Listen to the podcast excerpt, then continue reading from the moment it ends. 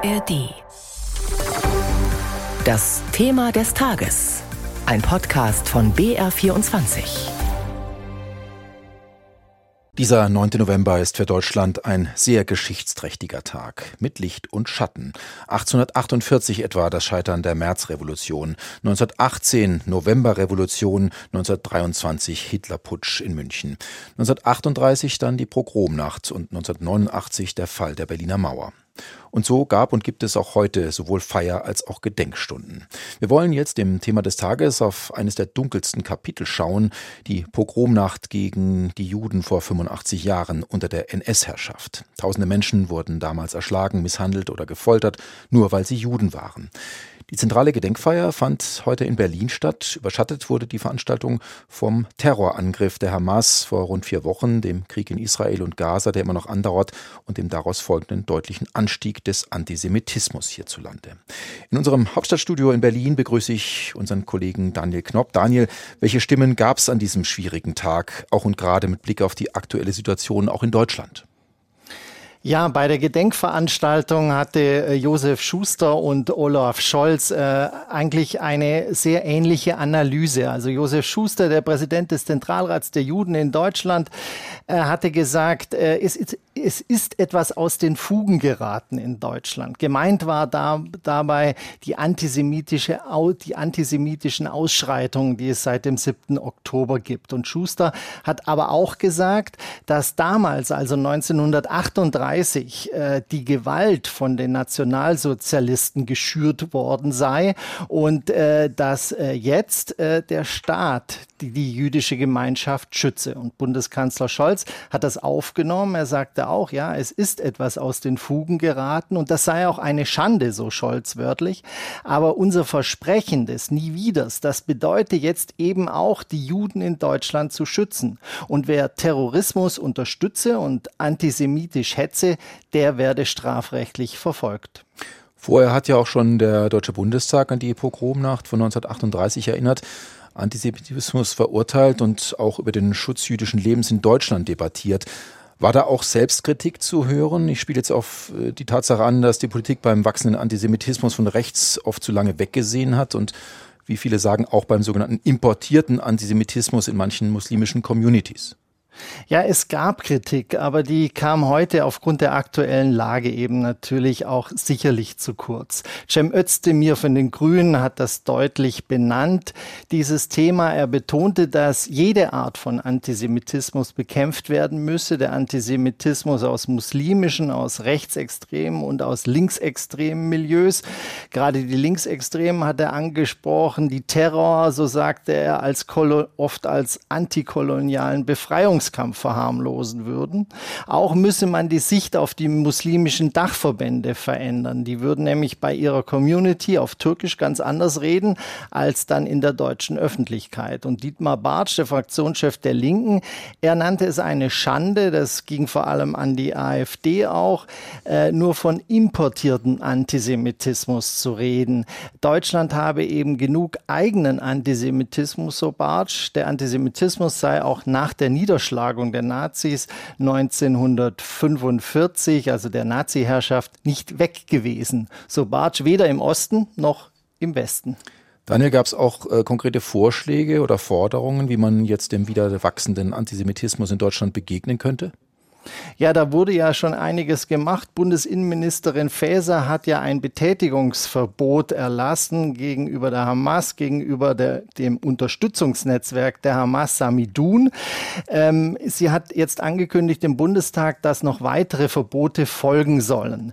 Die Union warf der Ampelkoalition aber dennoch vor, nicht scharf genug gegen Antisemitismus vorzugehen. Und äh, CSU-Landesgruppenchef Alexander Dobrindt hatte gefordert, die Bundes Bundesregierung müsse jetzt ähm, Antisemitismus als besonders schweren Fall von Volksverhetzung einstufen und mit mindestens sechs Monaten Haft bestrafen. Straftäter müssten ausgewiesen werden und antisemitische Straftaten müssten eine doppelte Staatsbürgerschaft ausschließen. Das waren die Forderungen von Alexander Dobrindt. Außerdem forderte er wiederum äh, äh, Nancy Faeser auf, das Staatsangehörigkeitsgesetz nochmals zu ändern. Aber das ist ja eine bekannte Forderung der Union. Vielen Dank, Daniel Knopp, in unserem Hauptstadtstudio für diese Informationen. Wir wechseln nun die Perspektive und hören Anna Staroselski. Sie ist Sprecherin des deutsch-jüdischen Vereins Werteinitiative und Vizepräsidentin der deutsch-israelischen Gesellschaft. Mein Kollege Markus Weber hat mit ihr gesprochen und sie zunächst gefragt, wie sie auf den heutigen Gedenktag blickt. Am 9. November äh, erinnern wir uns an die Überlebenden der Shoah. Wir erinnern uns an die Novemberpogrome, an eine Stimmung im ganzen Land, die geherrscht hat, wo Deutsche bereit waren, ihre jüdischen Nachbarn und Bekannte anzugreifen, jüdische Geschäfte zu plündern, Synagogen in Brand zu setzen. Und heute, am 9. November, 85 Jahre später, müssen wir leider bedauernswerterweise feststellen, dass Jüdinnen und Juden sich wieder nicht sicher fühlen können in Deutschland, dass es Angriffe gab auf eine Synagoge, dass das jüdische Krankenhaus angegriffen wurde, auch in Berlin, und ähm, dass jüdische Wohnhäuser mit Davidstern markiert wurden. Haben Sie den Eindruck, dass mit den jüngsten antisemitischen Vorfällen in Deutschland eine Art Kipppunkt erreicht ist, was jüdisches Lebensgefühl hierzulande angeht? Es ist auf jeden Fall ganz klar, dass so schlimm wie die Situation heute ist, seit dem 7. Oktober, seit dem Angriff der Hamas auf Israel und bestialischen Morden, die dort verrichtet worden sind. 1400 Menschen wurden durch die Hamas-Terroristen ermordet. Das ist ein Massaker gewesen, was die jüdische Welt seit der Shoah nicht mehr gesehen hat. Und seit diesem Tag hat das BKA in Deutschland 2000 Straftaten registriert mit Bezug zu diesem Krieg. Und das ist auf jeden Fall ein Umstand, den es so in Deutschland seit 45 nicht mehr gegeben hat. Können sich Jüdinnen und Juden hier in Deutschland zurzeit noch sicher fühlen? Das ist immer eine individuelle äh, Abwägung, ob man sich sicher fühlt. Jetzt kommt es darauf an, politische Maßnahmen zu finden, die Antisemitismus konsequent bekämpfen. Und da ist auch die Zivilgesellschaft gefragt, denn Antisemiten sind immer auch Antidemokraten. Und das, was wir auf deutschen Straßen gerade sehen, wenn Menschen sich das Kalifat äh, wünschen, dann haben wir ein großes Problem, wo auch äh, unsere Demokratie in Gefahr ist. Die Union fordert von der Bundesregierung einen klareren Kurs gegen Antisemitismus, auch mit schärferen Gesetzen. Was halten Sie davon? Schärfere Gesetze und ein klarer Kurs sind jetzt wichtig. Und es ist vielleicht sogar schon viel zu spät, erst jetzt Antisemitismus so ernst zu nehmen. Aber das braucht jetzt ganz dringend Maßnahmen auf unterschiedlichen Ebenen. In der Bildung, innere Sicherheit. Wir müssen auch schauen, wie es im Netz mit Hass und mit Mobilisierung von Antisemitismus aussieht. Also es braucht jetzt Antworten aus der Politik ganz dringend. Es gibt ja von jüdischer Seite die Klage, dass die Bundesbürger einigermaßen empathielos auf die Ereignisse in Israel am 7. Oktober reagiert hätten, auf das barbarische Massaker an jüdischen Kibbutzbewohnern und den Entführungen von Frauen und Kindern. Glauben Sie, die deutsche Gesellschaft und die Politik haben die Tragweite dieses Terrorangriffs für jüdische Menschen richtig erfasst? Ich glaube, dass die deutsche Gesellschaft nicht versteht, was gerade in Deutschland passiert und auch die Tragweite, wie Sie gesagt haben, dieses Schreckens, was in Israel passiert ist, nicht versteht. Und was ich besonders bedauerlich finde, ist, dass insbesondere in Kreisen, in denen man sich immer klar positioniert gegen Rassismus, gegen rechte Tendenzen und gegen Rechtsextremismus, dass diese Menschen jetzt schweigen, wenn es darum geht, zu verurteilen, dass Frauen vergewaltigt worden sind, dass Kinder verschleppt worden sind, dass alte Menschen ermordet worden sind in ihren eigenen Häusern zu Hause und wir hier auf der Straße erleben, wie zur Gewalt gegen Juden aufgerufen wird. Insbesondere heute, am 9. November, sollten wir uns wirklich diesen Tag zum Anlass nehmen, darüber nachzudenken, wie verankert Antisemitismus in unserer Gesellschaft ist. Sagt Anna Staroselski.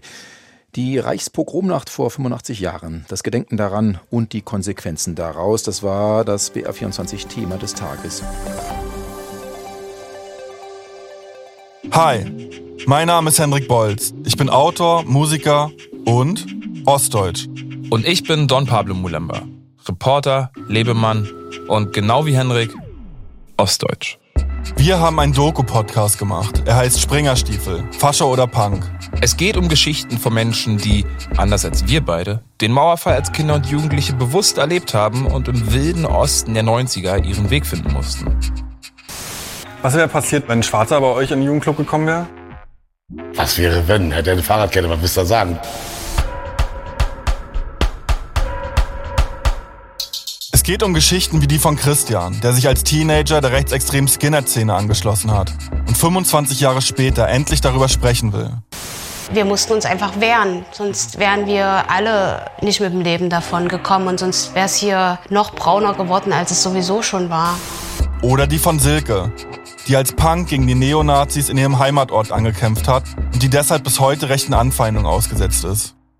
Und es geht um eine für mich extrem persönliche Geschichte. Die Geschichte meiner Eltern. Mein Papa ist schwarz, meine Mutter ist weiß. Für die beiden hat sich nie die Frage gestellt, welcher Jugendkultur sie sich anschließen wollen. Sie wollten einfach nur ein sicheres und würdevolles Familienleben führen und mussten sich immer wieder gegen rechte Gewalt wehren.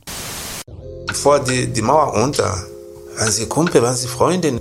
Lass dich einmal von an, da sind sie sauer. Und die standen da mit den Baseballschlägern vor der Tür. Ich kann nicht beschreiben, was ich in dem Moment hier fühle. Ich habe noch nie in meinem Leben so viel Angst gehabt. Viel zu lange wurde viel zu wenig offen und ehrlich darüber gesprochen, was damals eigentlich genau passiert ist. Im Podcast gehen wir der Frage nach, wieso es für so viele Jugendliche damals cool war, Neonazi zu sein. Warum rechte Gewalt hier viele Jahre einfach so ein ganz normaler Teil des Alltags war. Und wir schauen uns an, welche Konsequenzen das bis heute für die Menschen hat, die Betroffene dieser Gewalt wurden. Denn ihre Geschichte, ihre Widerstandskraft und ihr Mut gehören genauso zum wiedervereinigten Deutschland wie Rotkäppchensekt und Spreewaldgurken. Das alles hört ihr in Springerstiefel, Fascho oder Punk, dem neuen Podcast vom MDR und ACB Stories. Ab dem 3. Oktober in der ARD Audiothek und überall dort, wo es Podcasts gibt. Jetzt schon folgen und abonnieren, um keine Episode zu verpassen. Und niemals vergessen, im Osten geht die Sonne auf.